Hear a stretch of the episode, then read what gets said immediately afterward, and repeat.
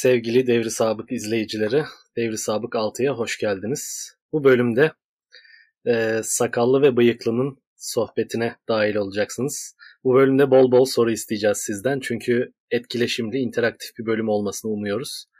Konumuz Türkiye ekonomisi. E, tabii Türkiye ekonomisi diye bir şey kaldı mı bu tartışmalı bir konu. Bunu birazcık daha Enes bize açacak. E, yayına girmeden önce biraz konuşuyorduk kendisiyle. E, Erdoğan'ın son dahiyane e, açıklamasından haberi yokmuş. 2001 krizinin etkilerini hala yaşadığımızı ve yaşadığımız ekonomik sorunların kaynağının burada olduğunu konuşuyorduk. E, bu, burada olduğunu söylemişti ve bundan bahsettik. E tabii Enes kendisi makul e, bir insan olduğu için böyle şeylerle uğraşmadığı için ekonomi bir ekonomist olarak e, gerçek verileri takip etmeye çalışıyor. Biz de maalesef bu tip tuhaflıklara maruz kalıyoruz siyasetle. Siyaseti ve gündemi takip etmeye çalışan insanlar olarak akıl sağlığımızı korumaya çalışıyoruz bir yandan. Enes hocam hoş geldin. Hoş bulduk. Emre nasılsın abi? Teşekkür ederim iyiyim. Sen nasılsın? Ben de iyiyim teşekkür ederim. Beni güldürdünüz ya. Yani başlamadan Efendim? böyle keyifli başladık. Beni güldürdünüz diyorum. Böyle bir keyifli başladık. E, 2001 Hocam keyifli yani. olmak, keyifli olmak zorundayız. Yani sürekli asık suratlı olmaz. Yani bu ülke zaten bize bunu dayatıyor. E, inadına birazcık eğlenmemiz gerekiyor. Öyle vallahi. Ya o 2001 mevzusu güzelmiş. Evet yani 2001 krizin etkilerini yaşıyoruz. 94 krizinin etkilerini de yaşıyoruz. Biraz önce bir arkadaş yazmış. 29 buhranın etkilerini de yaşıyoruz. 70'lerdeki petrol krizinin etkilerini de yaşıyoruz. Hatta yani AKP'nin çok sevdiği, beğendiği Abdülhamit zamanında yapılan çok gereksiz ve yüksek faizli borçlanmanın borçlanmaların etkisini de yaşıyoruz. İşte Rumeli Demiryolu borçlanmasıdır, Hicaz Demiryolu borçlanmasıdır. Cep delik, delik, cepken delik ama bir şekilde neredeyse %100'e varan faizlerle borçlanmalar. Ee, değerli AK Parti elitinin de çok sevdiği Abdülhamit döneminde e, yaşanmıştı. Evet, kapitülasyonlar vardı bir arkadaşımız yazmış kapitülasyonların gerçi şeyi tartışılır biraz daha serbest ticarete e, izin veren e, yöntemler olduğu için hani ben de böyle bir destek atayım kapitülasyonlara herkes dövüyor. ya hakikaten o şey komik ama bir yandan e, Sayın Erdoğan haklı yani. Evet etkilerini yaşıyoruz ama etkilerini yaşamamamız lazımdı normalde. Çünkü 20 yıldır iktidardalar. Sorun yani... da burada yani iki, sanki 2001 krizinden sonra iktidar başka biri devralmış gibi bir konuşma ve sürekli faturayı kendi dışında bir yerlere kesme çabası e, ve mücadele ettiği işte vesayetçi güçler. Onlar bitti. Faiz lobisi geldi. Faiz lobisi gitti. Şimdi yeni bir şey bulamıyor. Üç o yüzden tekrar başa döndük. Şimdi. Şimdi üç harfler var biliyorsun marketler. Evet, Prim, evet, A101, bu, şok. İşte şu an onlara gibi. baskınlar yaparak tabii e, fiyatlarla mücadele etme. Enf- enflasyonu indireceğiz demişti birka- birkaç gün önce, bir hafta önce falan Erdoğan sanırım enflasyonu indirme yöntemleri marketlere baskın yapıp fiyatları zorla aşağı çektirme şeklinde. Abi enflasyonu indirme yöntemleri şey biliyorsun e, yani artık Merkez Bankası normalde Merkez Bankası'nın görevi nedir? Resmi görevi, anayasal görevi. Kendi web sayfasında da girince şak diye böyle ana sayfasında yazar. Merkez Bankası'nın aslında görevi fiyat istikrarını korumaktır. Enflasyonu indirdiler ama nasıl indirdiler? Artık manşet enflasyonu çekirdek enflasyon yaptılar. Yani artık çekirdek enflasyona göre bir e, para politikası yolu izleyecek Merkez Bankası. Bu da ne demek oluyor? Aslında çekirdek enflasyonun içinde enflasyona yüksek oranda katkı sağlayan ve bu sıralar çok fazla yükselen bazı ürünler yok. Onun için aslında daha düşük bir e, düşük olarak açıklanan bir enflasyona göre e, kendilerini ayarlayacaklarmış ki normal enflasyonun e, gö- yani zaten hani zaten normal enflasyon rakamları güvenilir mi değil mi o bile e, şüpheliyken bir de üstüne böyle bir şey e, yaşanmış oldu. E, çekirdek enflasyon işi yaşanmış oldu. Fakat bu 2001 açıklaması ile ilgili bir şey daha söyleyeyim. Mesela biz arkadaş bu 2001 krizinin etkilerini 2004'te yaşamıyor muyduk? 2006'da yaşamıyor muyduk? 2007'de yaşamıyor muyduk? 2008'de yaşamıyor muyduk? O zaman hiç kimse demiyordu ya biz 2001 krizin etkilerini yaşıyoruz diye. Çünkü muntazam bir şey vardı. Sıcak para akışı, işte ekonomi böyle hızlı büyüyor vesaire işte her yerde inşaatlar, arabalar yenileniyor şu bu falan filan. Yani o zaman hiç 2001 krizinin etkilerini yaşamıyorduk. Ne oldu yani bundan 10 sene önce etkisini yaşamadığımız 2001 krizi bugün tekrardan e, geri mi geldi? Yani 2001 krizi bugün tekrardan geri gelmedi ama bugün tekrardan geri gelen çok fazla şey var. bizim çocukluğumuzda belki çok genç arkadaşlar hatırlamaz ama sen ben hatırlarız. Enflasyon canavarı diye bir şey vardı. Evet. Enflasyon canavarı geri geldi. Enflasyon canavarı ve trafik canavarı. Ben gerçekten çocukken bunlardan bahsedildiğinde gözümde böyle bir şey oldu canlandırıyordum. Yani yaşım çok evet, küçükken evet. 90'ların başında falan böyle bir şey olduğunu sanıyordum. Evet abi ben de sanıyordum onu. Çünkü biz yani biz de hani çok küçüktük bunları zaten aslında çocukken gördüğümüz için hatırlıyoruz. Çünkü enflasyon canavarı bir dinozor gibi falan çizilirdi. O imaj evet. benim aklımda. Trafik canavarı da şey e, çok güçlü bir reklamı vardı onun. Bir baba araba sürerken e, birden işte trafik canavarına dönüşüyordu. Aslında yüzü çok evet, çirkinleşiyordu. Evet. Yani şu an göstersen onu çocuklara hani pedagoglar var. Travmatik bir şey yani. yani. evet. Biz öyle şeyler hani pedagoglar var hakikaten çığlık atar. Yandım Allah deyip kaçarlar. Ya biz onları falan izledik yani. yani bu Sağlıklı kalmış yani. olmamız mucize yani. Ne kadar sağlıklıyız onu da bilmiyorum ama. yani bakıyorum ortalamaya göre iyiyiz gibi sanki abi yani. İnşallah öyleyizdir ya. Genelde deliler deli olduğunu bilmez ya. Evet evet ama o da güzel bir şey. Ya bu üç şey aslında geri döndü dediğim gibi. Yani 2001 krizi geri dönmedi. Onun etkilerini biz atlattık. Yani işin şakası falan bir yana atlatmıştık yani. Şimdi başka bir kriz var. Ve onun etkilerini yaşıyoruz ama o krizi kabul etmedikleri için hani her şeyi reddettikleri için e, bir adım geriye gidiyorlar. Şimdi bizim geri dönen şey ne? E, enflasyon canavarı orta direk kavramı. Orta direk de özellikle 70'lerin 80'lerin önemli kavramıdır. Çünkü orta sınıfın gelirlerindeki refah düzeyindeki erimeyi aslında ön plana çıkartır ve yeni yeni oluşan bir orta sınıfın neredeyse anında erimesiyle aslında insana büyük bir şok geçirir. Bunda tek etken işte Türkiye ekonomisi falan filan da değil. İşte o zamanlar petrol krizi şu bu falan filan da var. Ee, onun da etkisi var. Orta direk kavramı e, enflasyon canavarı bir de bir şey daha diyecektim ama unuttum hatırlayınca derim. Ama orta direk dediğimizde aklıma benim şey geldi. Şimdi ben son zamanlarda şeyi çok vurguluyorum bu orta direk mevzunu. Hakikaten orta gelir grubundaki insanların e, gelirinin düşmesine. Hep de bu aralar şeyleri paylaşıyorlar insanlar. Onları çok görüyorum. İşte Kemal Sunal'ın bu orta direk filmleri falan var ya. Bugün mesela Kiracı filmi vardır bir Kemal, Kemal Sunal'ın. işte Kira ya çıkamaz. Ki orada şöyle bir sahne vardır. 135 bin lira Kemal Sunal'ın aylık e, geliri. E, asgari ücrette 46.200 lira. Tamam mı? Orada Kemal Sunal söylüyor bunu. Ev sahibi çünkü kira 135 bin lira deyince Kemal Sunal da benim maaşım 135 bin lira diyor. E, ama bu ülkede asgari ücretle 46.200'de geçinen insanlar var diyor Kemal Sunal. Şimdi Kemal Sunal'ın da görevi aslında büyük ihtimal Milli Eğitim'in basım evinde işte okullara kitap falan filan dağıtan bir yerde çalışıyor ve şey 40 yaşında yani şöyle hesaplarsak devlet memurluğundan aşağı yukarı bu adamın işte öyle yerlerde lise mezunları çalışır. Lise mezunu olduğunu düşünelim. Lise mezunu e, bir memurun yaklaşık 17-18 yıl çalışmasıyla elde edebileceği kıdem bellidir. İşte büyük ihtimal devletin 5. 6. dereceden bir memuru 40 yaşında 135 bin lira kazanıyor. Asgari ücretli de 46 bin lira. Yani asgari ücretin 3 katı kadar para kazanıyor. Bugün asgari ücret ne diye baktığımızda 3200 liralar seviyesini görüyoruz. Bugün peki aynı seviyedeki bir memur ne kadar kazanıyor diye baktığımızda büyük ihtimal asgari ücretin bir buçuk katını falan kazanıyor. Aslında asgari ücrete göre o, o zamana göre bile orta direkt bir şekilde gerilemiş. Buna insanlar şey diye yaklaşabiliyor bazen. Ya asgari ücret artmış olamaz mı? Artmış olabilir ama şu, açıdan bakmanız lazım sizin. Ülkedeki sigortalı insanların yani kamu, özel sektör, şu bu hepsinin yani yüzde 50'sinden fazlası asgari ücretli bu ülkede.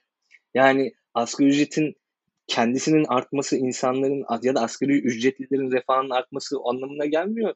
Çünkü tüm çalışanların yarısı zaten asgari ücretli. Yani bu inanılmaz bir oran. Yani medeni bir ülkede bu oranın yüzde 15'lerde falan hani aşağı yukarı olması lazım. Yani toplumda yapılan tüm işler mi hani nitelik gerektirmeyen iş kardeşim? Hani niye herkes asgari ücret? Yani asgari ücret giriş seviyesini ifade eder.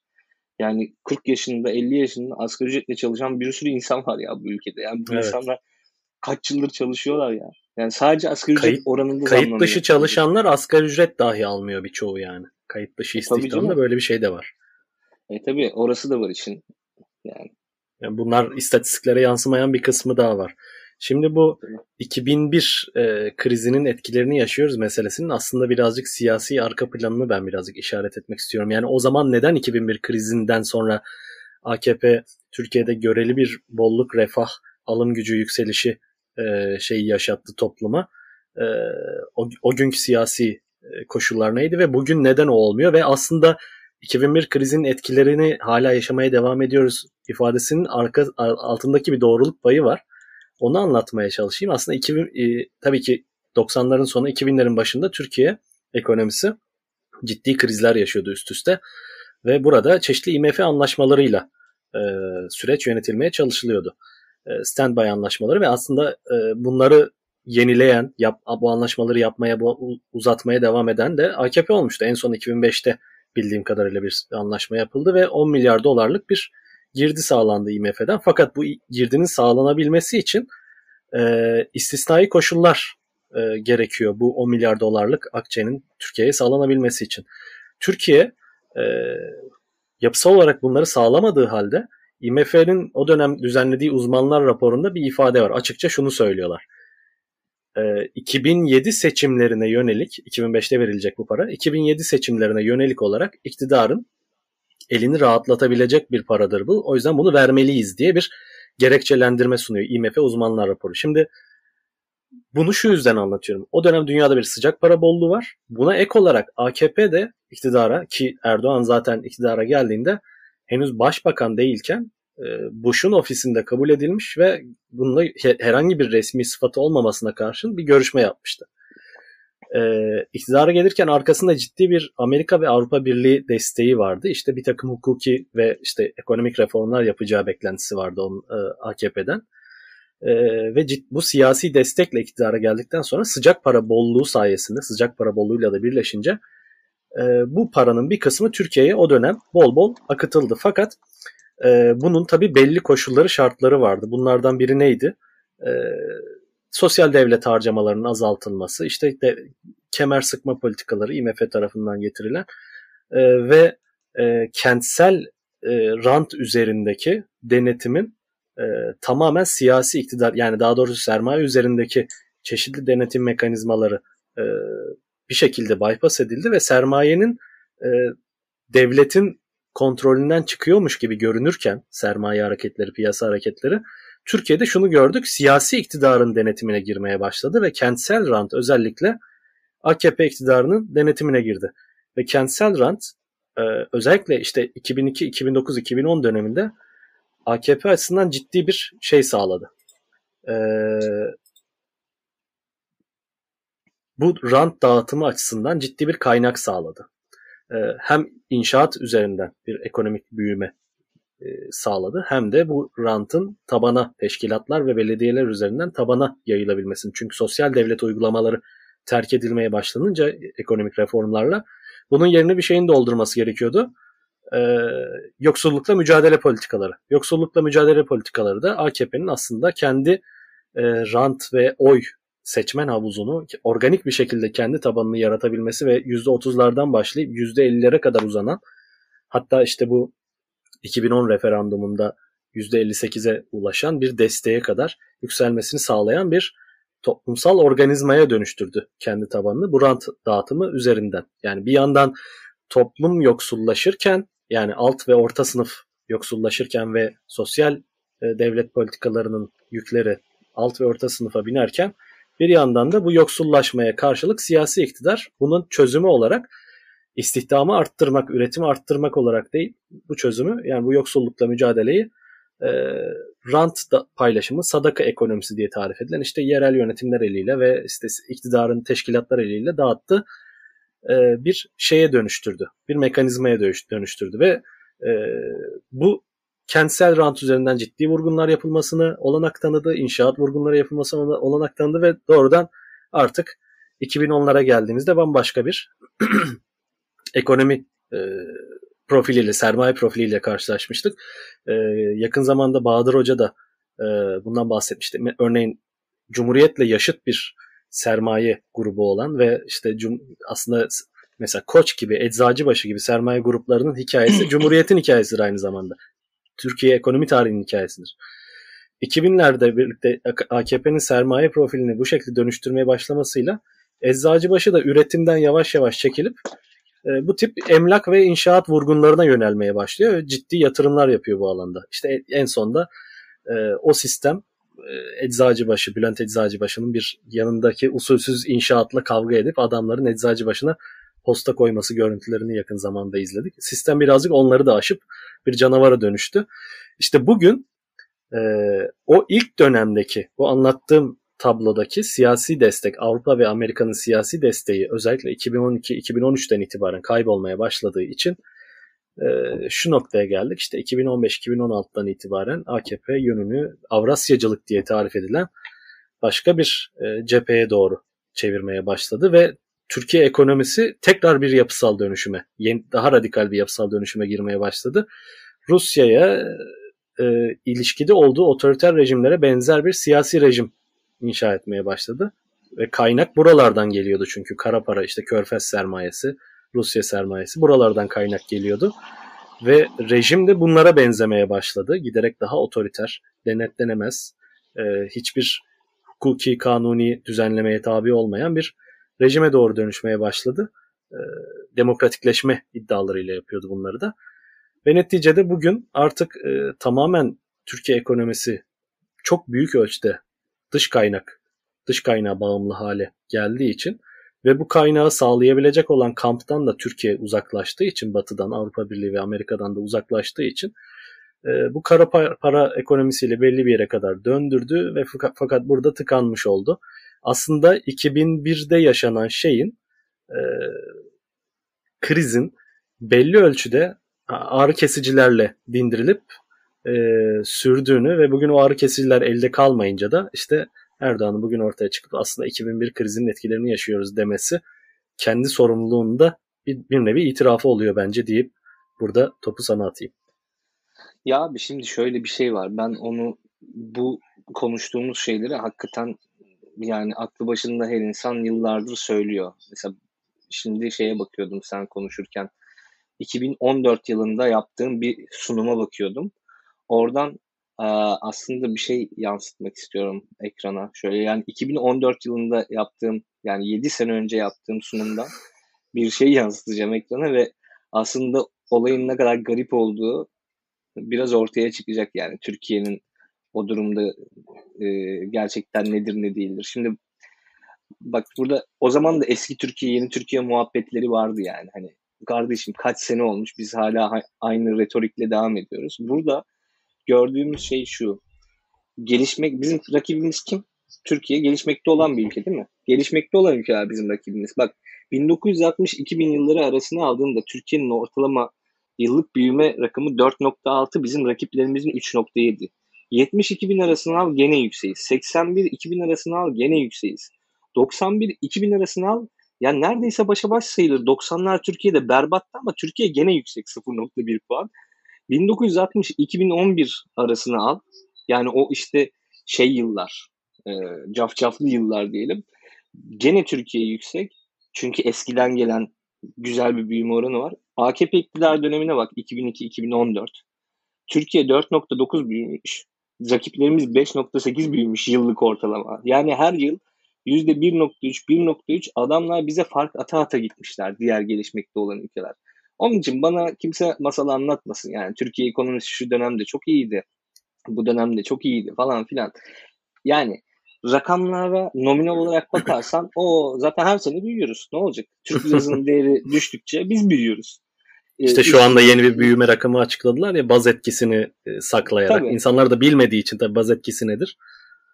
E tabii canım bin üstüne bir de şeyin e, ücretli çalışan kesimin bin üstüne dur. Büyürsün. Hiçbir sıkıntı yok. Türk lirası olarak büyürsün ama sen bakacaksın dünya ne kadar büyüyor, senin rakiplerin ne kadar gidiyor, bunlar nereye gidiyor, sen neredesin?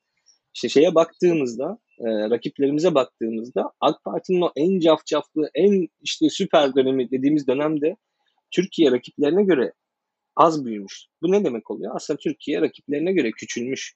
Bunlar böyle oran orantı yaparsan reel bir şeye ulaşırsın, bir sonuca ulaşırsın. Yoksa ne olacak? Para basmak sonuçta ekonomiyi büyütmek anlamına geliyor temelde tamam mı? Piyasadaki Türk lirası miktarını çoğaltırsın. Türk lirası cinsinden büyürsün. Ama dolar cinsinden bakınca büyüyor musun mesela? Hiç büyümüyorsun tamam mı? Hatta gitgide küçülüyorsun. İşte yıllık kişi başına düşen yıllık gelirimiz 10 bin dolarları geçmişti. Şimdi 8 bin dolarları zorluyor. Yani evet. berbat bir küçülme var orada. %30'a yakın bir küçülme var. E, bunlardan bahsetmeyeceğiz de işte o zamanlar da şöyle iyiydi de bu zamanlar böyle iyiydi. Şimdi ben onun için yani e, mesela Ali Babacı'nın mesela bazı söylemlerini tabii çok beğeniyorum, destekliyorum. Sonuçta işte baktığımız zaman oradaki işte düzgün aklı başında adamlardan biriydi. İşte Mehmet Şimşek'tir, Ali Babacan'dır. Bunlar böyle hani bir şekilde dünya görmüş, şey yapmış falan filan adamlar. Ama şeye mesela hiç satın almıyorum o söylemi. İşte bizim dönemimizde ekonomi şöyleydi, böyleydi. Ben onu hiç satın almıyorum mesela. Yani evet yani şimdikinden daha iyiydi. Bunu satın alabilirim bu söylemi. Ama o zaman da çok iyiydi. O söylemi satın almıyorum. O çünkü gerçekten biraz daha böyle hesapsız kitapsız da bir şeydi aynı zamanda. Yani şu çok yaşanıyordu. Yani hak etmediği halde bir şeyleri elinde tutmak vesaire falan filan hani hak etmediği derecede bir gelire kavuşmak e, vesaire bunlar çok yaşanıyordu. E, şimdi e tabi ortada bir para kalmayınca kavgalar, dövüşler AK Parti içerisinde bir evet. ondan dolayı başladı. İşte biz hep neden bahsediyoruz? AK Parti'nin içindeki klikler bilmem ne. Tabii bu aslında hiçbirimizi ilgilendirmemeli bu konu. Yani AK Parti'nin içindeki klik bilmem ne falan. Ama hani o kadar göze batar şekilde kavga ediyorlar ki yani böyle birbirlerinin ağızlarını burunlarını kırıyorlar artık. Yani hani neredeyse insanın şey yapası geliyor ya durun kardeşim hani araya girip ayırası geliyor insan.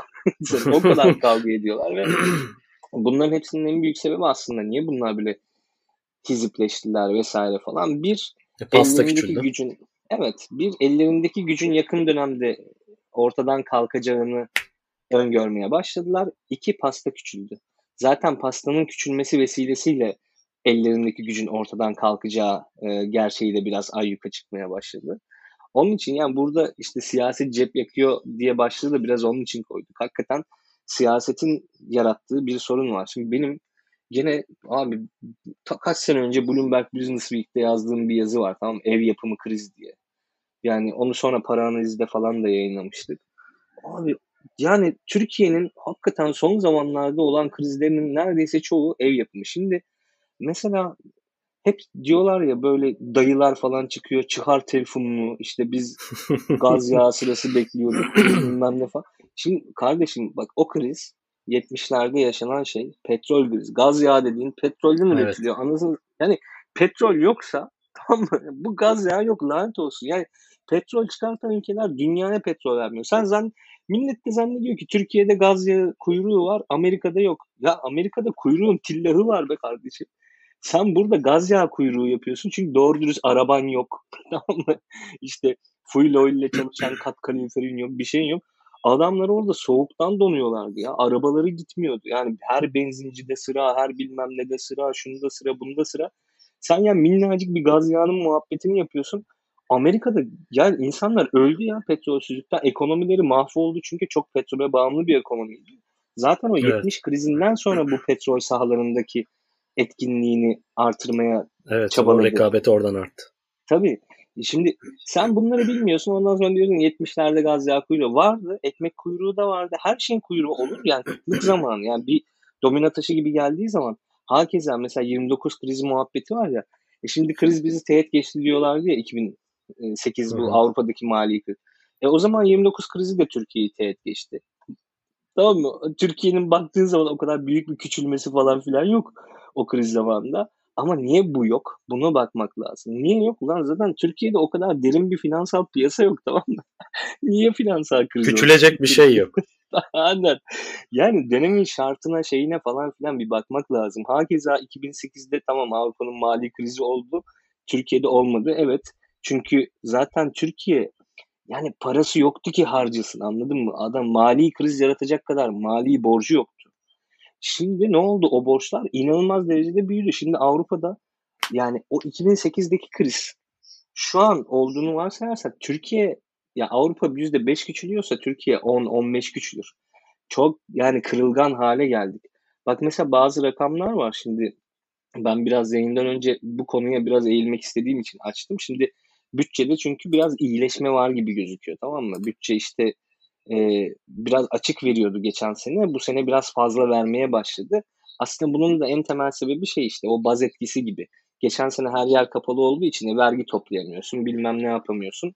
Ee, onun için biraz açık veriyor bütçem. Bu sene biraz fazla vermeye başladım. Fakat şeye baktığında e, medeni ülkelerin hepsinde bütçe açığı verilmeye devam ediyor. Kamu bütçesi biraz daha açık vermeye devam ediyor. Bunun en temel sebebi ne?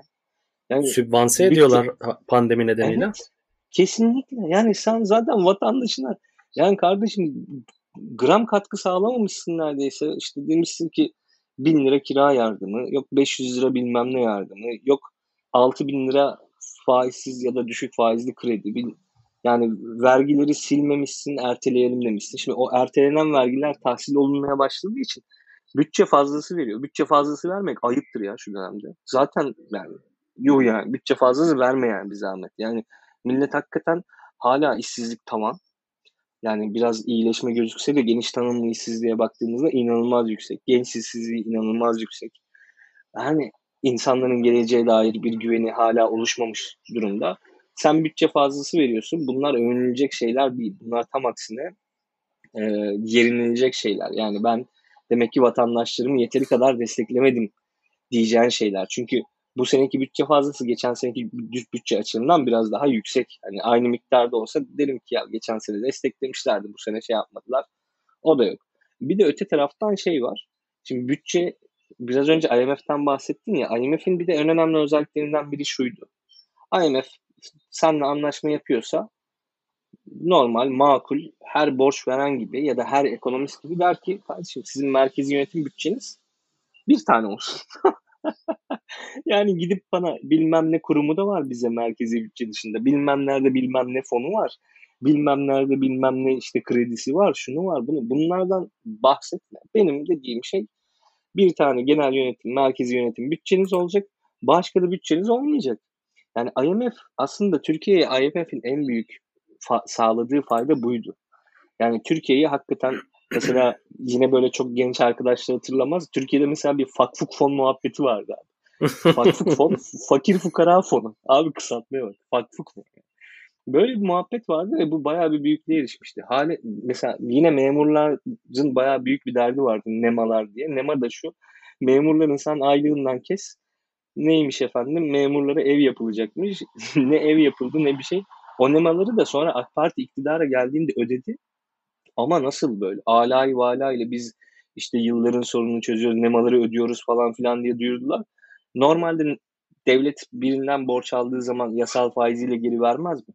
Evet. Yani 30 yıl önce aldığın parayı bugün ben sana ödesem ne, ödemesem ne yani. Geldi AK Parti onu öyle ödedi. Millet 1000, 2000 lira gibi rakamlar evet. aldı. Tamam mı? Ama onu nasıl duyurdular? İşte her hareketleri böyle. IMF'e borcumuzu kapattık. Ya IMF'e borcun ne ki zaten senin 5 milyar dolar.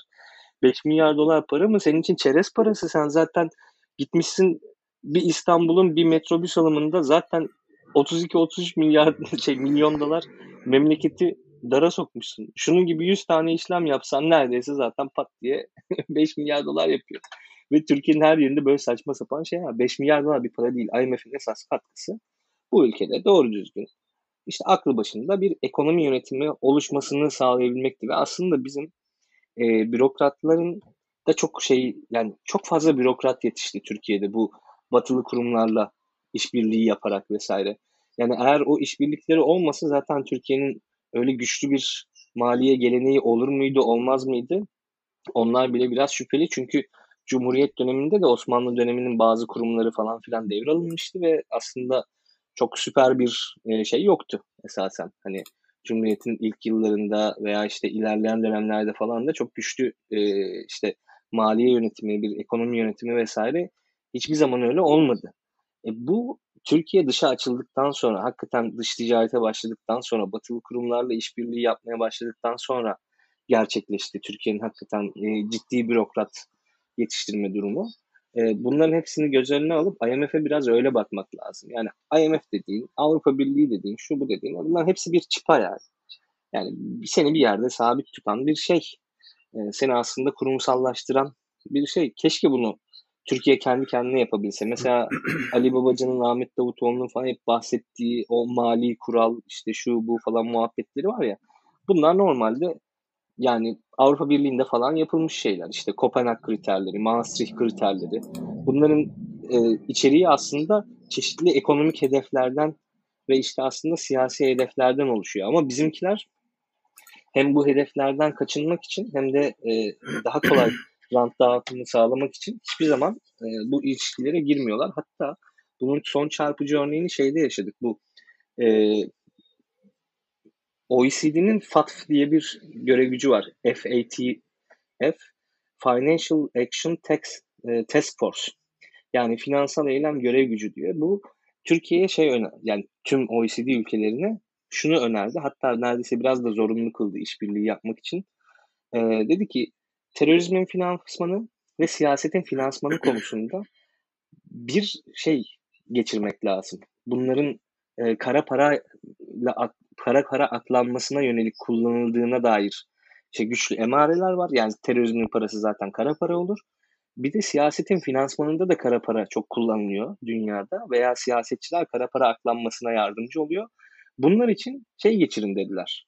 E, yasalar geçirin. E, ülke yasalarınıza e, işte bizim size önerdiğimiz çeşitli politikaları uygulayın. Şimdi tüm OECD ülkeleri uyguladı. Bizimkiler getirdi neyi uyguladı biliyor musun?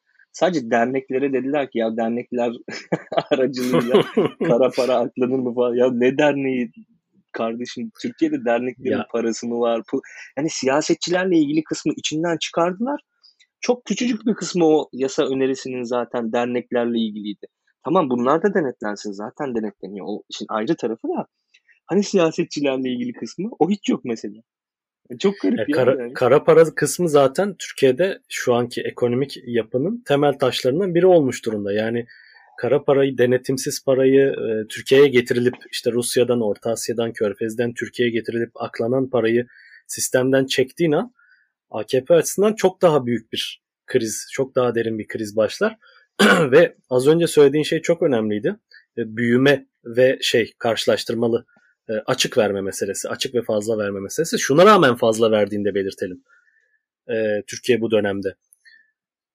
Örneğin 2021'e kadar zannedersem Cengiz'in silinen vergi borcu 130 kere falan vergi borcu silinmiş Cengiz'in. Yani bakın muazzam vergi indirimleri ve şeylerle birlikte e, bir, bir yere işte yap işlet devlet yöntemiyle bir e, havaalanı, yol köprü yaptırıyorsun.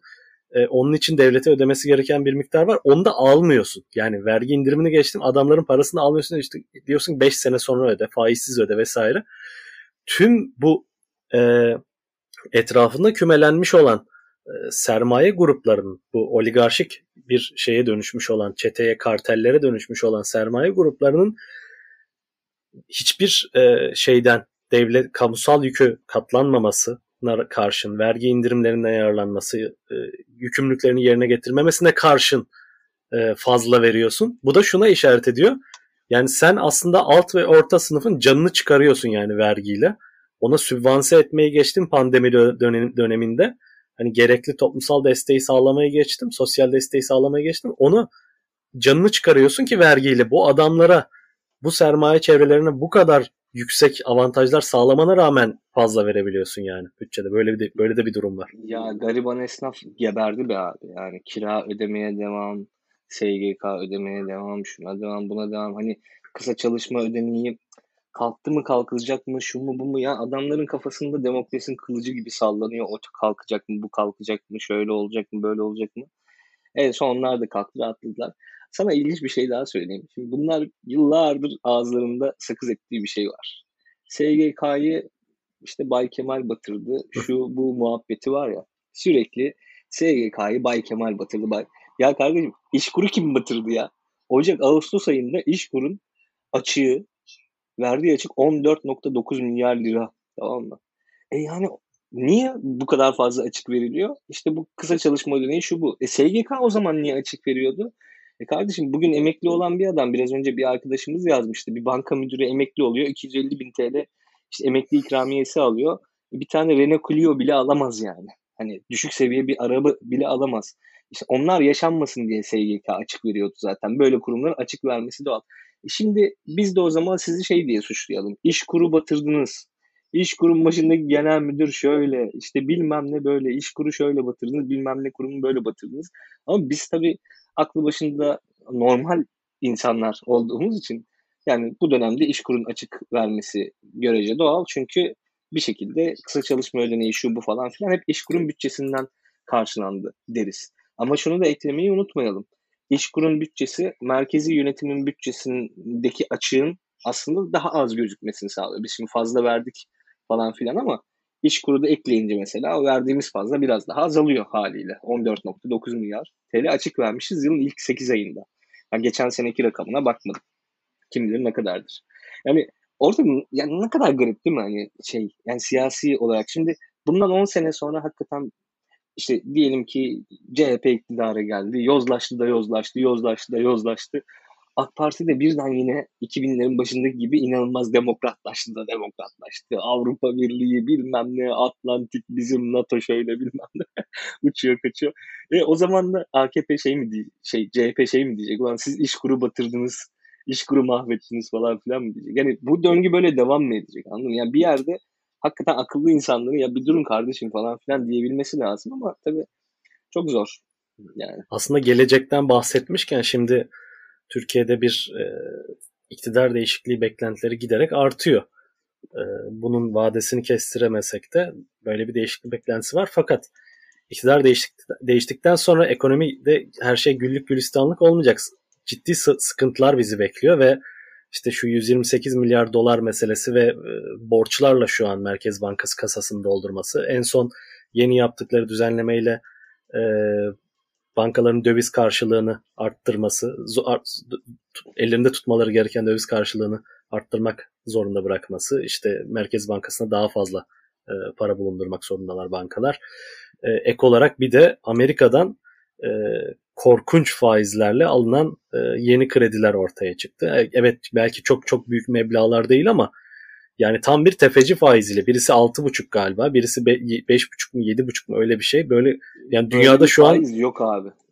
Evet ekside yani birçok faiz sıfırda ve ekside faizler var. İnsanlar hani para alsın da bunu sermaye girişime dönüştürsün diye devletler şu an para dağıtmaya çalışırken pandemi sonrası e, biz korkunç paralarla, korkunç faizlerle şu an borçlanıyoruz ve bu borçların ödenmesi 10-20 yıla falan yayılıyor.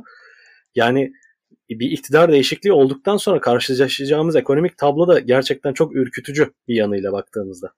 Ya tabii ürkütücü. İşte arkadaşlar aslında onu da soruyordu. İşte toparlanamaz mıyız? Gelecek mi ne olacak? Şimdi işin eğlenceli tarafı bak, hakikaten AK Parti'nin ekonomik şeylerini konuşmaktan. Benim için aslında komik. Yani ama geleceğe baktığımda tabii işler biraz daha ciddiye biniyor. Önce şu zorunlu karşılık oranına değineyim. Şimdi oradan Merkez Bankası 3.4 milyar Amerik Amerikan doları, ABD doları bir ekstra rezerv sağlayacak kendine. 3.4 milyar dolar. Yani Merkez Bankası'nda sen 128 milyar doları yani harala gürele satmışsın, paramparça etmişsin zaten rezervi ki net rezervin hala ekside. Ki şöyle bir şey var. Bu zorunlu karşılıklar zaten Merkez Bankası'nın kendi parası olmadığı için zorunlu evet. karşılık adı üstünde. Yani bankanın zorunlu olarak oraya yatırdığı bir şey. Bunun da sebebi şu. Yani banka batar matar bir şey olur.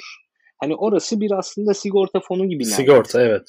Evet, yani bir banka baktığı zaman Moody'lerin parası yani orada mevduatı bulunanların parası belli sigortalar, belli sınırlar çerçevesinde o zorunlu karşılıklardan falan filan ödenir. Tamam mı? Yani bunun için yapılan bir şey. O Merkez Bankası o paraları zaten değerlendiriyor, faizlendiriyor. Faiziyle birlikte geri zaten bankalara ödüyor. O paralar orada hani 3.4 milyar dolar orada 3.4 milyar dolar olarak yatmıyor. Orada nemalanıyor.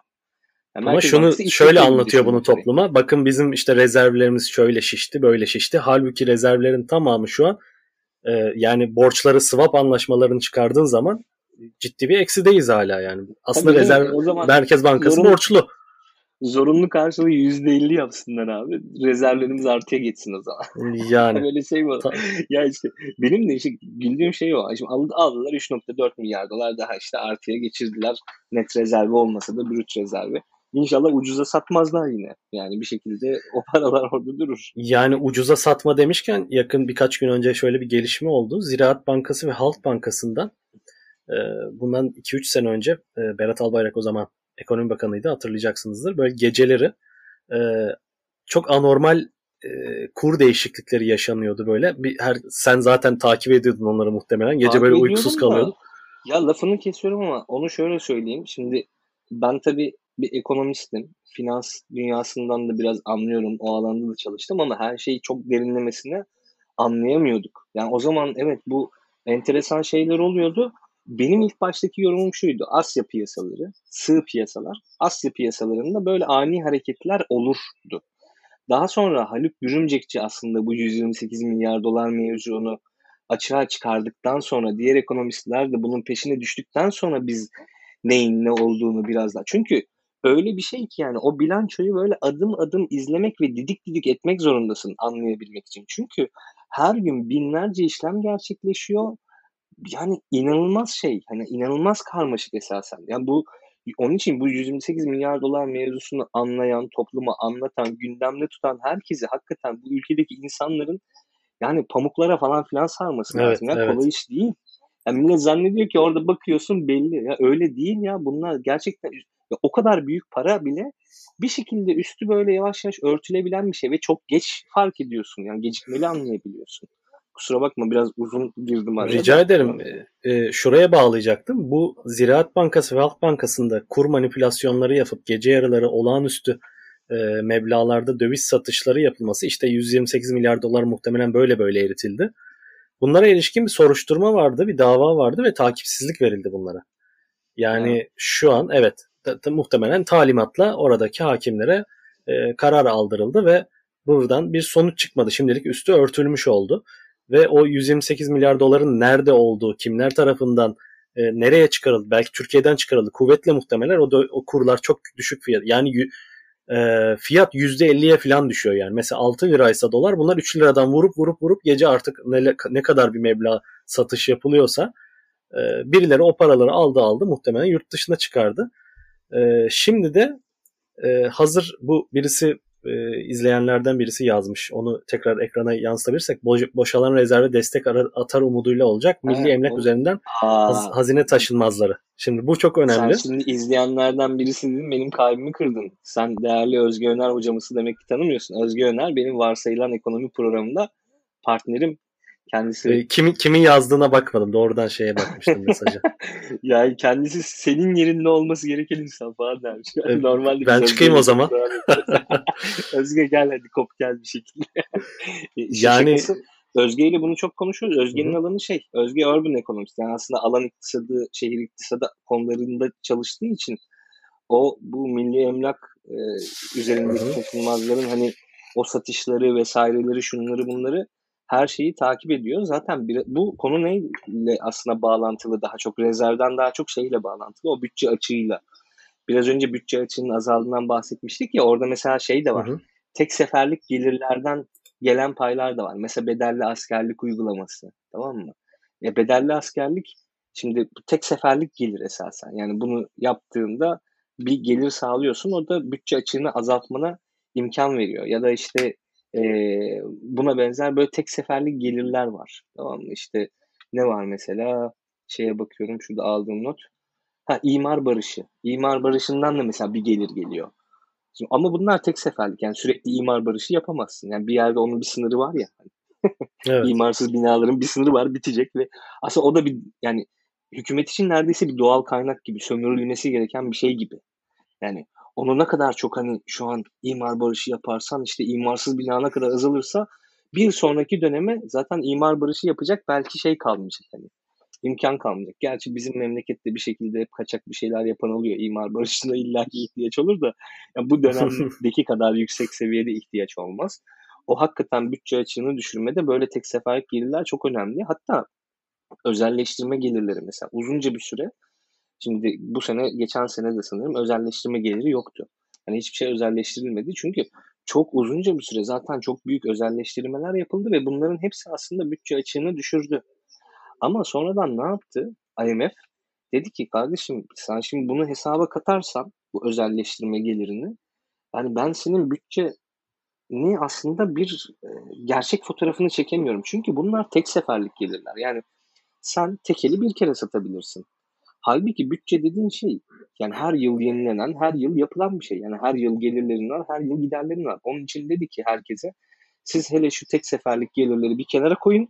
Bana bütçenizi öyle söyleyin. Yani IMF tanımlı, yani şu Dünya Bankası falan da o tanımları artık dikkate alıyor. Artık öyle bütçe açığı bilmem ne falan filan hiç yani devletlerin açıkladığı gibi değil. Tam aksine şeye bakmak lazım. Yani Dünya Bankası'nın data setine, işte IMF'in data setine falan bakıp o IMF tanımlı e, bütçe açığına bakmak lazım gerçek fotoğrafı görebilmek için. Çünkü tek seferlik gelir hani iktidarı o anlık rahatlatır ama o zaten sürekli bir gelir değil. Sattın bitti. Yani artık onu saymayacaksın dediler. Bunun böyle şeyleri zaten e, bunları zaten hani herkes dikkatle takip ediyor. Ya Emre biraz program bitmeden sorulara falan baksak mı? Ne dersin? Olur olur bence de bence de.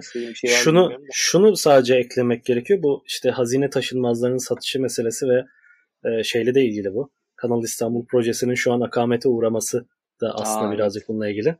Kanal İstanbul projesi de aslında Çinliler e, arka planda bu işte girişimci olarak görünüyordu.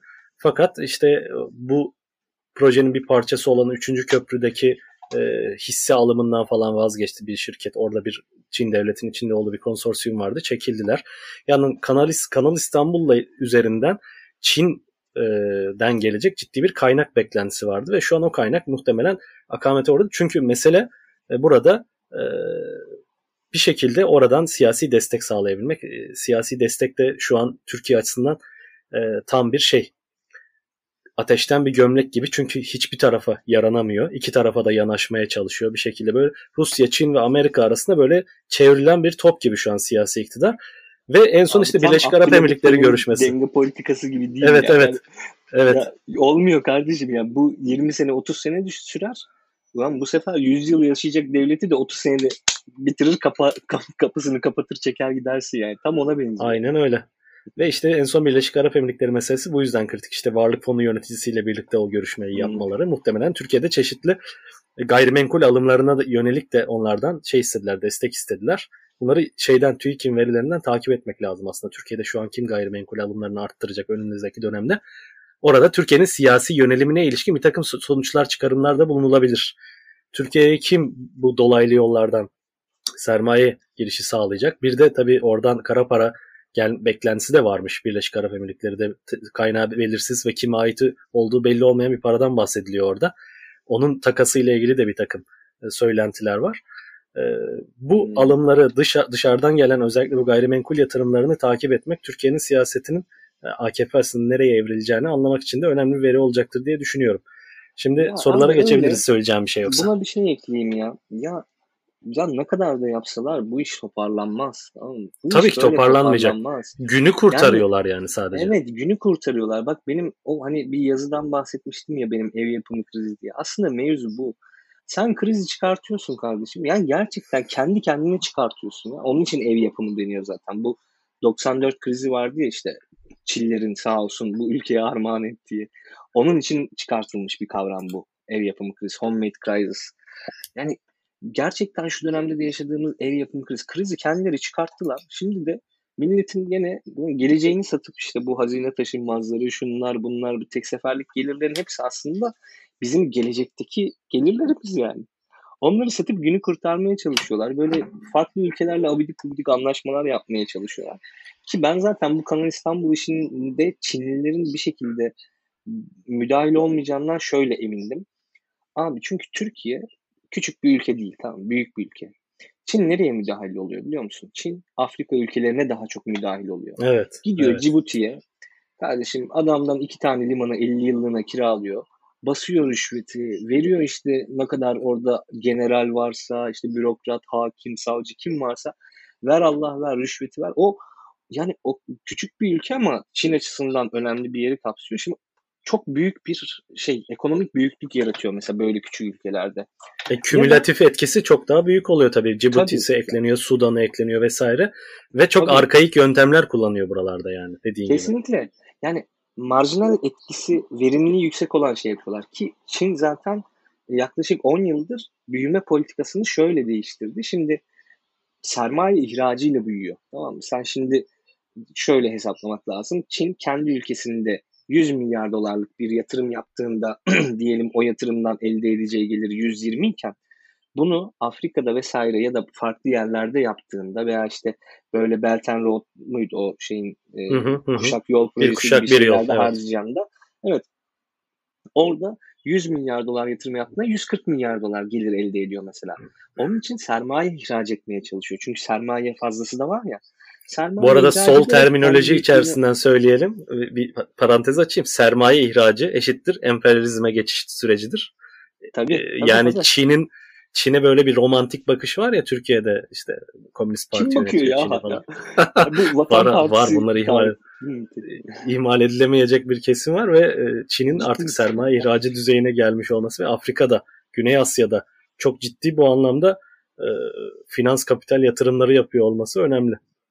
Tabii şimdi Çin zaten çok erken dönemde kapitalizme çok hızlı bir şekilde adapte olmuştu. Artık çok büyük bir emperyal güç olmaya çalışıyor. Ama Türkiye'yi mesela o kadar satın alamaz tamam mı? Yani hı hı. Türkiye çünkü çok büyük. Yani ne kadar rüşvet de versen bilmem ne de versen besleyemezsin. Yani bir şekilde bir taban hareketi, halk hareketi bak o kadar baskıya rağmen bilmem neye rağmen yani biz işte ailesi mahallesi olan adamlarız. Biz işte çıkıp bu, böyle bir program falan yapıyoruz tamam mı? Bu programı birisi gidip şikayet etse başımıza bir iş gelebileceği riskini taşıyarak yapıyoruz. Ve bizim gibi evet. binlerce insan var. Milyonlarca insan var. Binlerce siyasetçi, şu bu, entelektüel, akademisyen vesaire, devlet memuru yani bir sürü adam var. Yani Çin Türkiye'yi o kadar rahat kontrol edemez. Eğer böyle durumlarda Çin ne yapıyor? Yine sermaye ihracı felsefesiyle ve aslında o metotla gidiyor ve yüksek karlar elde edebileceği projelere bakıyor. Şimdi bir ülkeyi satın alamayacağı için toptan o yüksek karı o yöntemle sağlayamayacak. İki, çok karlı olması lazım ki bu yatırımın hı hı. ancak Çin oraya yatırımcı olarak gelsin. Ama çok açık ki bu hiç karlı bir yatırım değil. Tamamen Türkiye Cumhuriyeti'nin aslında yani kamu sektörünün, devletin kendini kurtarması için tek seferlik Yine bak o tek seferlik gelire geliyoruz. Tek seferlik gelirlerini maksimize edebilmek için e, yaptığı bir şey. Ve atıyorum bugünün 10 liralık tek seferlik geliri için geleceğimizin 100 lirasını çalıyorlar. İşte bu e, şey projelerinin, e, yapıştık devlet projelerinin çoğunun verimsiz olduğu gibi. Ama öte yandan şu da var. Yani Çin'in olmayacağı bence bu nedenlerden dolayı kesindi. Sorulara geçmeden önce bir soru e, dan dolayı şöyle bir şey söyleyeyim. Şimdi hakikaten Türkiye'nin önünde çok zor bir yol var ekonomik anlamda. Ama biraz şöyle bir şey de var. Şimdi gerçekten bazı işler 5 dakikada değişir. Hani Evet. Ali Babacan'a bazı insanlar çok kızdı. Ya bugün de çok Ali Babacan'a atıf yapıyorum ama o ekonomi konusunda çok konuştuğu için biraz ona atıf yapıyorum. Yani şey makro ekonomi konusunda çünkü en çok o konuşuyor esasen. Şimdi o şey diyordu ya bazı şeyler tık diye değişir falan filan diyordu ya. Ya bazı şeyler hakikaten öyle yani tık diye değişir. Çoğu şey öyle değişmez belki ama bir sorun bazı sorunlar öyle değişir. Mesela şimdi Türkiye'den sermaye çıkışı hızlandı değil mi? Yani Türkiye'de sermaye evet. birikimi zaten ne kadar ki yerliler bile sermayeyi kaçır, kaçırmaya çalışıyor. Yani bizim net sermaye e, durumumuz eksiye geçmiş durumda. Yani bırak hani yurt dışından yabancı yatırım almayı buradakiler gidip dışarıda yatırım yapmaya çalışıyor. Bunların hepsinin en büyük sebebi ne? Güvensizlik. Ondan sonra senin söylediğin şeye gelelim. İnşaat, şu eczacı başıların, koçların. Ya bir gidiyorsun abi Anadolu grubu bilmem nerede bin dairelik site yapmış. Yok AND pastel. Eczacı başına bir bakıyorsun otel dikiyor. Koça bir bakıyorsun bilmem ne yapıyor falan. Yani Sabancı falan zaten üretimden falan çıktı adamlar ya. İşte evet. enerji satalım işte bilmem ne. Yok enerji say yok yok sırf. Ve ne oldu abi? Sabancı'nın sattığı Bossa Borsa'nın sahibi, Borsa'ydı mıydı, Korsa mıydı? Bir şeyin sahibi. Abi şu an Sabancı ailesinin çoğunu zenginlikte geçti. Yani üretim tesislerini elden çıkardı Sabancı. Gitti işte böyle yok enerji dağıtımı şu falan o, o işlere yöneldi. Yani kamu sektörüne kendini be, belinden bağladı. Evet, Ve o evet. üretim tesislerini alan adamların hepsi inanılmaz zenginleşti. Şu anda da dünyada bir üretim açığı ve inanılmaz Hı-hı. bir üretim ihtiyacı doğduğu için yani en zenginler listesinde Sabancı ailesinin çoğu üyesini geçti. Onların fabrikasını sonradan satın alan birkaç insan. Onun için bazı şeyler hakikaten çabuk düzelebilir. Çünkü Türkiye'nin gerçekten yetişmiş insan gücü mükemmel derecede olmasa da var. var. Türkiye'nin kendi iç tüketimi canlı. Öyle iç tüketimi falan filan çok inanılmaz kötü durumda değil. Türkiye'nin hala bir şekilde gerçekten bu bütçe konusunda tamam son zamanlarda çok sıkıntılar var şunlar var ama yani gene biraz düzgün. Yani bütçe konusunda hala iyi. Bazı dengeler iyi. Ve Türkiye şeyi çok rahat kullanabilecek bir ülke. Kendi e, hedefini doğru çizdiği zaman çok büyük bir Avrupa pazarı, işte Orta Doğu pazarı bunları falan filan çok iyi Kesinlikle ciddi, bu anlamda ciddi bir avantajı var. Ve şöyle bir avantajı bence uluslararası ilişkiler açısından daha doğmaya başladı. Eğer işler çok sarpa sarmazsa. Bu yani Amerika'nın şunun bunun falan filan gözünü biraz Asya Pasifik'e doğru kaydırmaya başlamasıyla hı hı. bu bölgede biraz daha hani bir vakum etkisi oluşuyor şu an. Evet. Yani burada biraz daha böyle istikrar demeyeyim ama biraz daha böyle yönetimlerin kendi kendine biraz daha kendini derleyip toparlaması, o müdahale riskinden şundan bundan biraz daha kolay kaçınabilmesi gibi şeyler, sonuçlar ortaya doğabilir. Hı hı, Bunlar hı. hani 20-30 yılın sonrasının mevzusu ama yani onun için ben umutsuz değilim. Yani hakikaten gitsin abi bu adamlar. Bir şekilde gerçekten çoğu şey çok hızlı dönüşecek. Ama şeyi tabii yapamayacağız kardeşim. Şimdi oraya 3. havalimanını dikti bu adam. İşte bir, bir sürü borç e, taktı millete. Gittik şeye Kütahya, Uşak ve Afyon'un ortasına üçüne de uzak olan hani Kütahya, Afyon, Uşak'ın üçüne de uzak olan Zafer Havalimanı'nı koydu. Hani normalde bir yerin ortasına havalimanı yaparsın dersin üçüne de yakın. Yani üçüne de uzak olan. Öyle bir havalimanı falan koydu. Bunlar bunlar ödenecek. Şimdi bir arkadaşımız yine sorulardan gidiyorum. Ben nerede bakıyorum. Tiksindirici borç kavramından bahsetmişti. Hmm. Bunu işte Boğaziçi Üniversitesi'nden Ceyhun Ergün Hoca vurguluyordu. Sonra bizim Bilgihan da bu konunun üzerine gitti. Bayağı işte güzel bu konuda yazı yazdığı şey yaptı falan filan. Bu tiksindirici borç kavramı biraz aslında e, işe yaramış gibi gözüküyor diyor. Ondan beri biraz hakikaten ellerini ayaklarını bu e, yapıştık devletlerden çekip Özge Hoca'nın bahsettiği o emlak şey milli emlak mallarının çöküşüne aynen onlara doğru gözlerini kaydırmaya başladılar. Yani bu borçların e, bu tiksindirici borç dediğimiz kavramın içine girip girmeyeceği çok net değil. Hani bu tiksindirici borç belki bilmeyenler varsa kısaca şey yapayım e, söyleyeyim. Aslında işte ülkenin vatandaşlarının e, ne diyeyim hilafına, kötülüğüne iş yapan ve ülkedeki insanların kabul etmediği bir yönetim tarafından yaratılan bir şekilde borçlara diyorlar ki işte tiksindirici borç. Biz bu borcu kabul etmiyoruz esasen. Yani bizim için yapılmadı bu. Kendi menfaatleri için yapıldı. Onun için biz bunları ödemeyeceğiz e, deniyor. İşte buna da tiksindirici borç diyorlar ama bu uluslararası şeyde hukukta kabul görür mü görmez mi o geleceğin tartışma konusu. Ama o biraz işe yaradı hakikaten bence o söylem. O toplara pek girmiyorlar artık. Zaten kimse de büyük bir sermaye bağlamak istemiyor Türkiye'nin bu abidik gubidik e, projelerine. Katılıyorum. Başka soru var mı? Şurada bir soru daha görüyorum. Ee, muhalefet ekonomi konusunda ne yapmalı, ne söylemeli, söyledikleri yeterli midir? Mert Ertuğ. Yani Abi, şu anki şu anki söylemleri sence yeterli mi? Birazcık daha bunları detay. Yani şöyle bir eksiklik hissediliyor benim gözlemlerim. Ben yola çıkarak vardığım bir sonuç bu. Ee, örneğin Kılıçdaroğlu'nun işte gençlere vaatleri, işte ilk arabada ÖTV'siz e, işte satın alma opsiyonu falan gibi bir takım pratik e, vaatler sunuyor ama e, bunları daha uzun vadeli Türkiye'de işte insanları yeni bir iktidarın yeni bir hayat yaratacağına dair ciddi programatik bir vaade dönüştürme konusunda bilerek mi elini acaba yükseltmiyor şu an yoksa henüz böyle bir hazırlık yok mu? Sen ne düşünüyorsun? Ya ben şöyle yani benim bakış açıma göre tabii ki yeterli değil yani söyledikleri. Aslında çok daha fazla bu konuda konuşmalılar ve şeyi çok kaçırıyorlar bence. Yani tamam yolsuzluklardan vesaire her zaman bahsetmeliyiz. Bunların çetelesini tutmalıyız ve hesabını sormalıyız. Ben bu konuda hiç şey değilim. Ama yani insanlara biraz hakikaten büyük bir bakış açısı, büyük bir perspektif hı hı. vermek lazım. Mesela Kemal Kılıçdaroğlu'nun o işte ÖTV araba falan filan muhabbetleri tamam güzel ama aslında pratik değil esasen. Hani pratik bir şeye yönelik aslında hiç pratik değil yani çok zor yani yapılması. Çok çok zor olan bir şey. Hani onun yerine hakikaten ÖTV'yi kademeli olarak düşüreceğiz falan filan Evet. demesi lazım. Ama Evet. bu da ne oluyor? Bak şimdi bunu söyleyince de bu satın alınabilir bir kalıyor. söylem değil. Aynen. Onun için hakikaten yani ben bazen hani bu tarz popülizmlere okey diyorum yani. Okey yani. Bu sonuçta siyaseten bu adamlar bu kadar fazla insanlara yalan söylerken sen yalan söylemiyorsun ama yani daha zor yolu seçiyorsun. Daha zor yolu seçmek, daha verimsiz yolu seçmek bu adamları bir şekilde gönderebilmek için hani bir nebze okey. Ama bir yandan da şunu da düşünüyorum. Yani gerçekten büyük söylem oluşturmak lazım. Hani onun için bu Evet. makroekonomik mevzular önemli. Bu borçtur, bilmem nedir.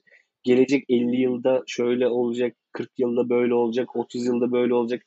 Tüm bunları aslında bir şekilde vurgulamak lazım. O vurguları biraz daha az yapıyorlar. O vurguları bence biraz daha artırmaları lazım.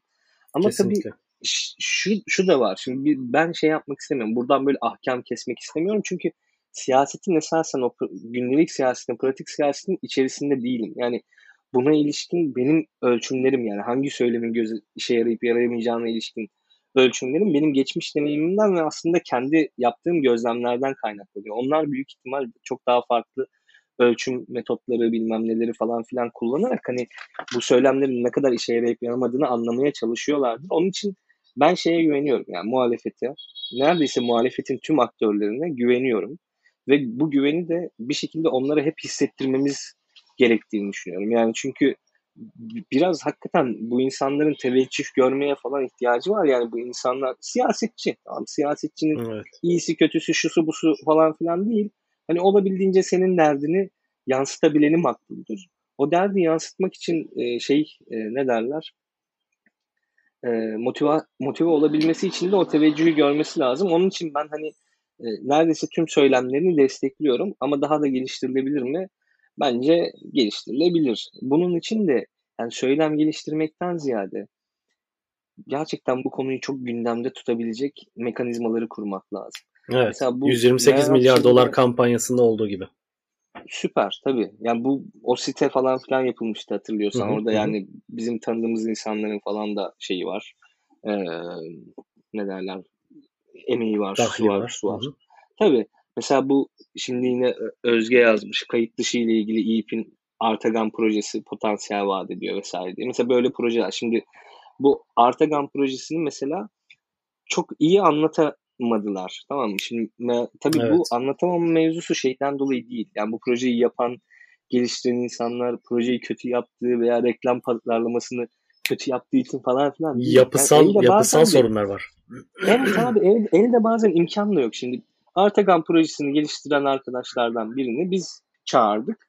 Özge ile birlikte biz bir programımızda konuk ettik. Tamam mı? Ya ama burada hani bizim hani etki alanımız nitelik olarak iyi yani biz onu istatistiklerden görüyoruz ama nicelik olarak baktığında görece küçük. Yani normalde bu proje bir de bazı karmaşık şeylerin anlatılması zor tamam mı? Şimdi basit Evet. Şimdi siyaset öyle. Hakikaten Türkiye'deki ortalama eğitim seviyesi orta 2 veya orta 3'lerde yani insanların ortalama eğitim seviyesi orta 2, orta 3. Bu demektir ki sen aslında orta 2, orta 3 e, dolaylarında eğitim almış Söylem üretmek yönelik siyasi zorundasın. söylem üretmek zorundasın. Şimdi Artagan projesi, blockchain var içinde, ne bileyim şu var bu var. Anladın mı? Hani onun için şeyi adamları dövmeden önce yani siyasetçileri bu söylem bazında dövmeden önce onlara biraz hak vermek lazım. Ama Evet. şeyi olabildiğince artırmaları lazım. Bu ekonomi konuşacak adam, kadın, işte e, yani çocuk, genç ne varsa yani ellerinin altında. Ama bu bunu Ya popüler bunları- bir şekilde konuşabilecek bir de. Böyle bir sorunumuz bak- da var. Konuşan insan çoğalırsa her konuşanın popüler şeyler Bunun oranı da artar gerek tabii ki. yok. Evet abi yani her konuşanın popüler şeyler anlatmasına da gerek kalmaz. Yani kimileri de Artagan projesini anlatır. Bin kişiye Hı hı. anlatır ama zaten o bin kişi yeter yani hani. Hedef dinlemek kitlesi odur zaten onun. Aynen. Ama gidersin hakikaten bu ÖTV, araba falan filan bunu işte 10 milyon kişiye anlatırsın. İşte o bin kişiye ama bir de Türkiye'de şöyle bir şey var. Evet o 10 milyon kişiye anlatacağın 3 tane projenin olması lazım ama bin kişiye anlatacağın, onları inandıracağın elinde 100 tane proje olması lazım bu ülkenin düzelmesi için. Bu demektir ki böyle 100 tane proje geliştiren ekip, 100 tane bu projeyi anlatan ekip olması lazım.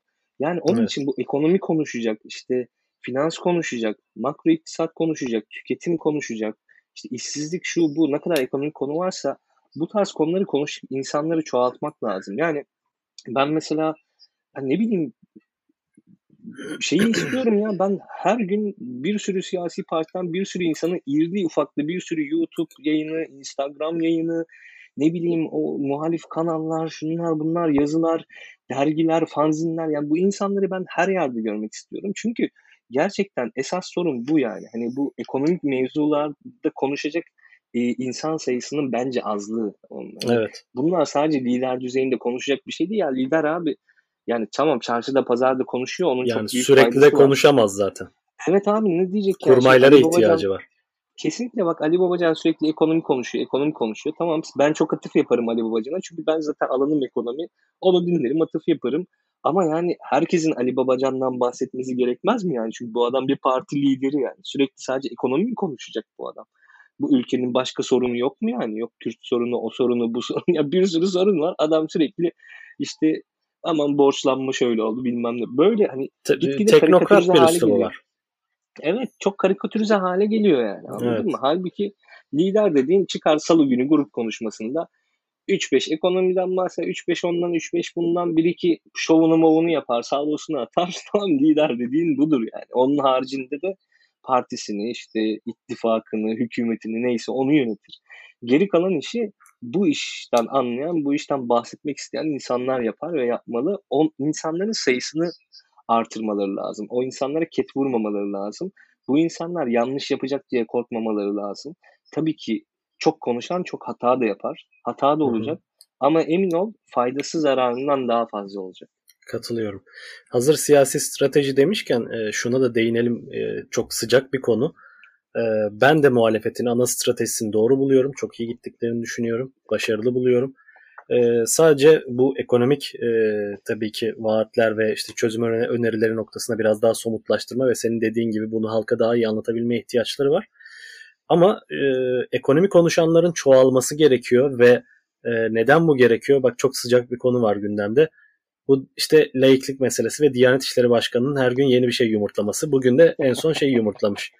İşte 4-5 yaşında çocuklara Kur'an kursu, Kur'an eğitimi zorunlu olsun diye bir şey yumurtlamış ve hayda Adam bütün ne ülke şu an be, gündem yaratmak için değil mi? Bunlar konuşulsun. Yani e, adeta Diyanet İşleri Başkanlığı'na mayın eşekliği görevi verilmiş gibi sürekli böyle şey sahalara sokup bunu e, tam tehlikeli toplumsal fay sokup oralarda bir şeyler patlatmaya çalışıyorlar. Ve muhalefet aslında şu ana kadar bunlar bu konuda çok itidalli davrandı, akıllıca davrandı. Bu yüzden de doğru e, yaptığını düşünüyorum. E, lüzumsuz ve gündemde olmayan, ihtiyaç olmayan konuları açıp bir e, kendi karşı cephelerinde böyle bir infial yaratma ve işte muhalefetin içerisindeki bir takım kontrolsüz unsurları harekete geçirerek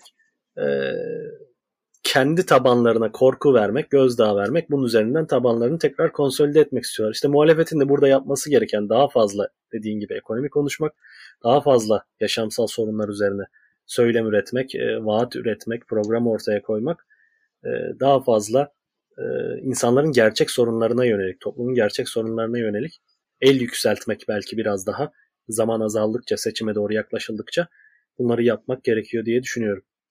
Evet abi mesela bu Özal'ın bir efsane muhabbeti vardır ya. Kilise gittiğinde şimdi kilise tabii kaçakçılık şehri yani. İşte Iğdır'dır, kilise bunlar sınır boyunda. Aslında kaçakçılık da şu yani. Ticaret şehri de ya araya sınır çekilince yüzyıllardır yapılan ticaret olmuş sana kaçakçılık tamam işte. Öyle bir şehir olduğu için oraya gidince şey demiş mesela ne kadar kaçakçı varsa hepsini ithalatçı yapacağım demiş. Yani bunu çok anlatırlar. Yani Özal'ın da işte pratik şeyine bir örnektir. Hani bir söylem üretme gücüne. Hani ne kadar sevilir sevilmez bu tartışılır ama mesela bu güzel bir örnek. Mesela geçen ben de ona sinirlendim ya. İşte biri çıkıyor vals falan diyor. İşte Kemal Kılıçdaroğlu çıkıyor konsoldu şeydi buydu.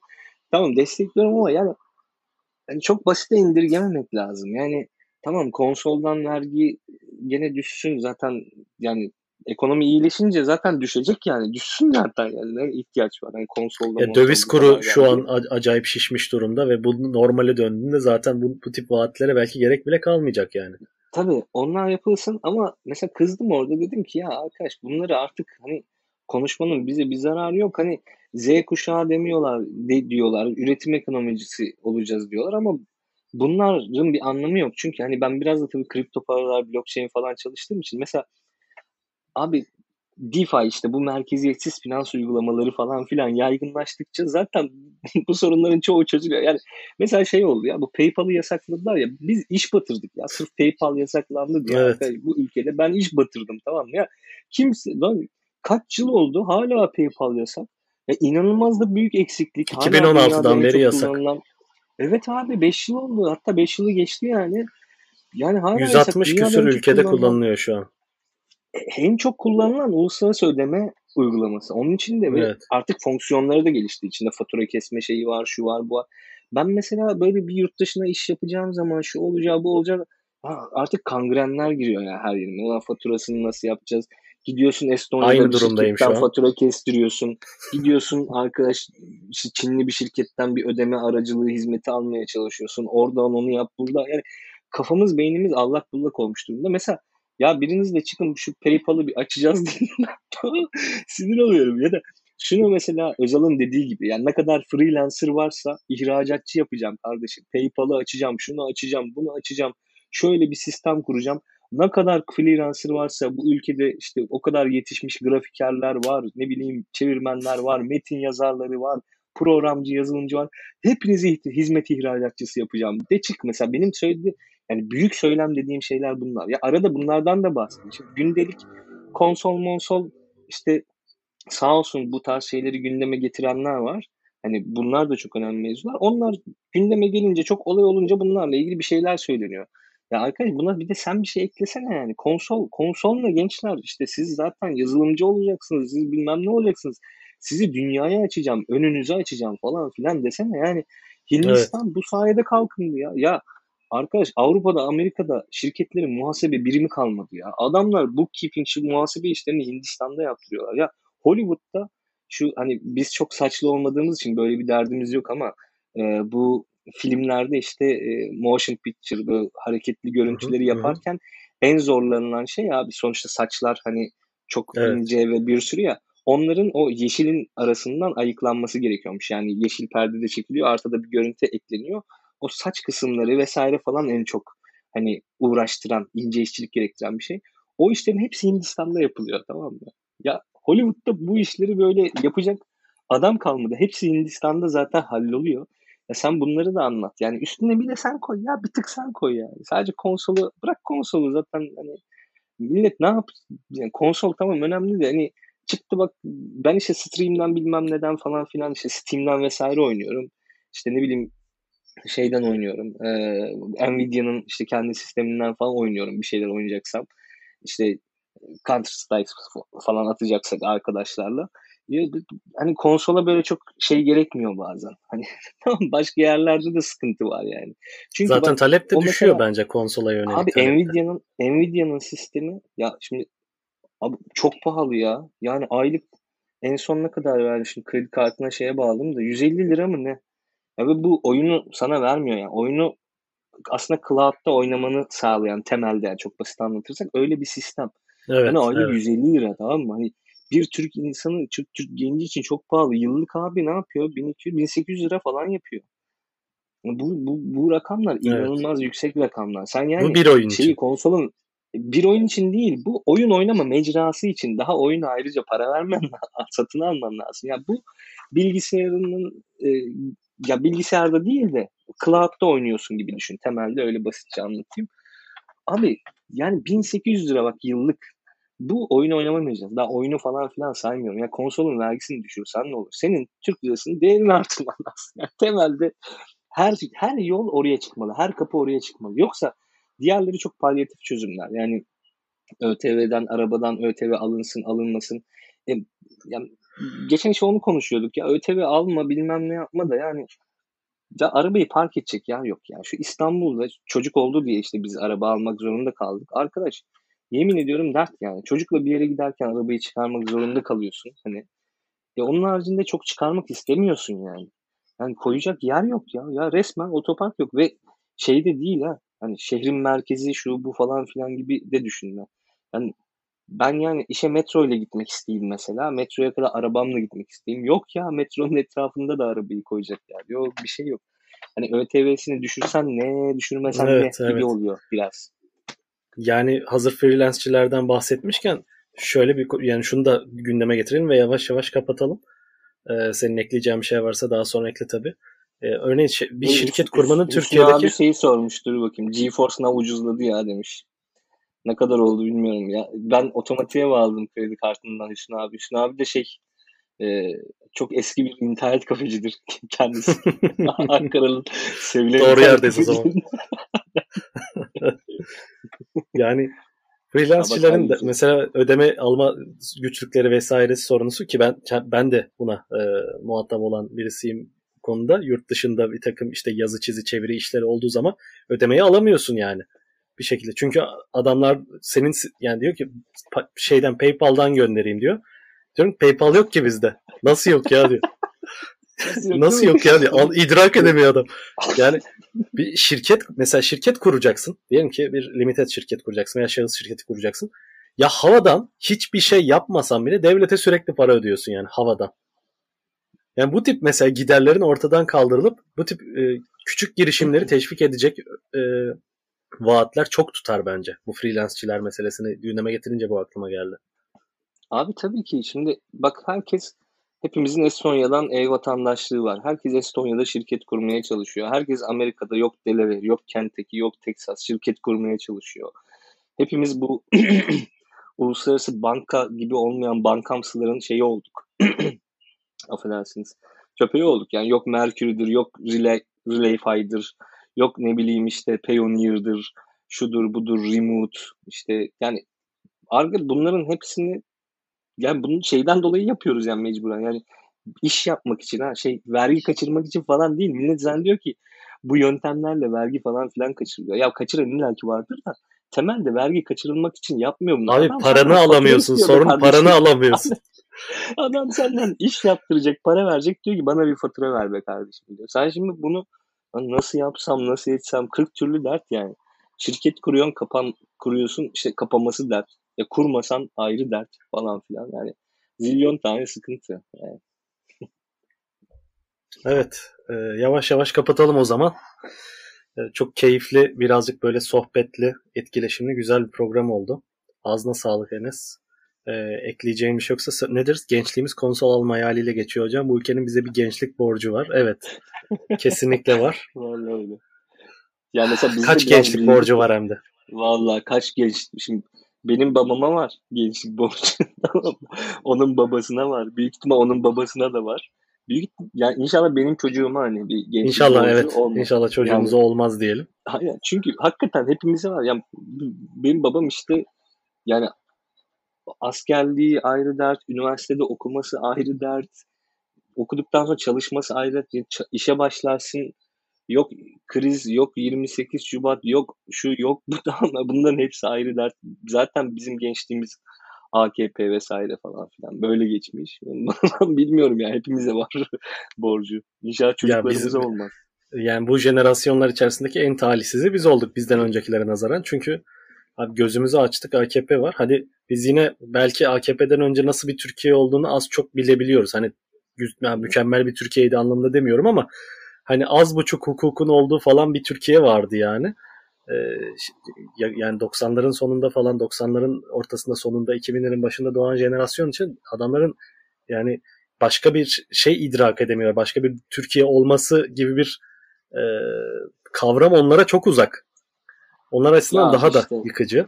Sorma ya. Yani küçük şehirlerde yaşayan, taşrada yaşayan herkes için hakikaten 90'lar falan filan da çok zor. Yani o 28 Şubat evet. falan Ondan önce hı hı. 94 krizi.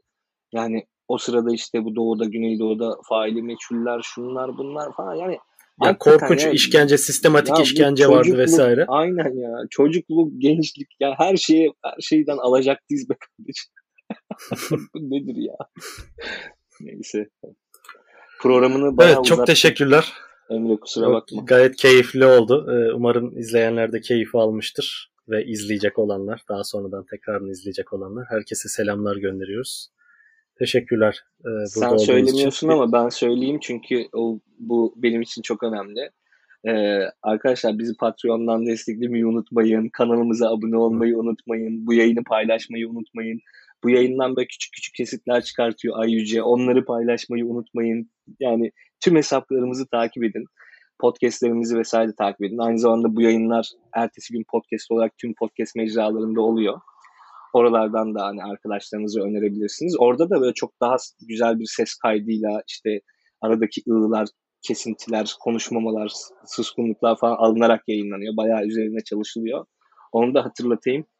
Özgün Emre sen de inşallah bundan sonra hatırlatırsın bunu. Ya ben bilmiyorum böyle işleri öğreneceğim hocam. YouTube, yani ben işte biz ben acemiyim yani. Sayılırız. evet patron sensin. Yani literally patron sensin. O yüzden ben acemiyim.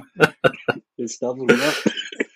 Çok teşekkürler izleyenlere, katılanlara. Bir sonraki devri sabıkta e, görüşmek üzere. Bunları da hatırlatacağım. Söz veriyorum. Eyvallah. Hoşçakalın. Hoşçakalın.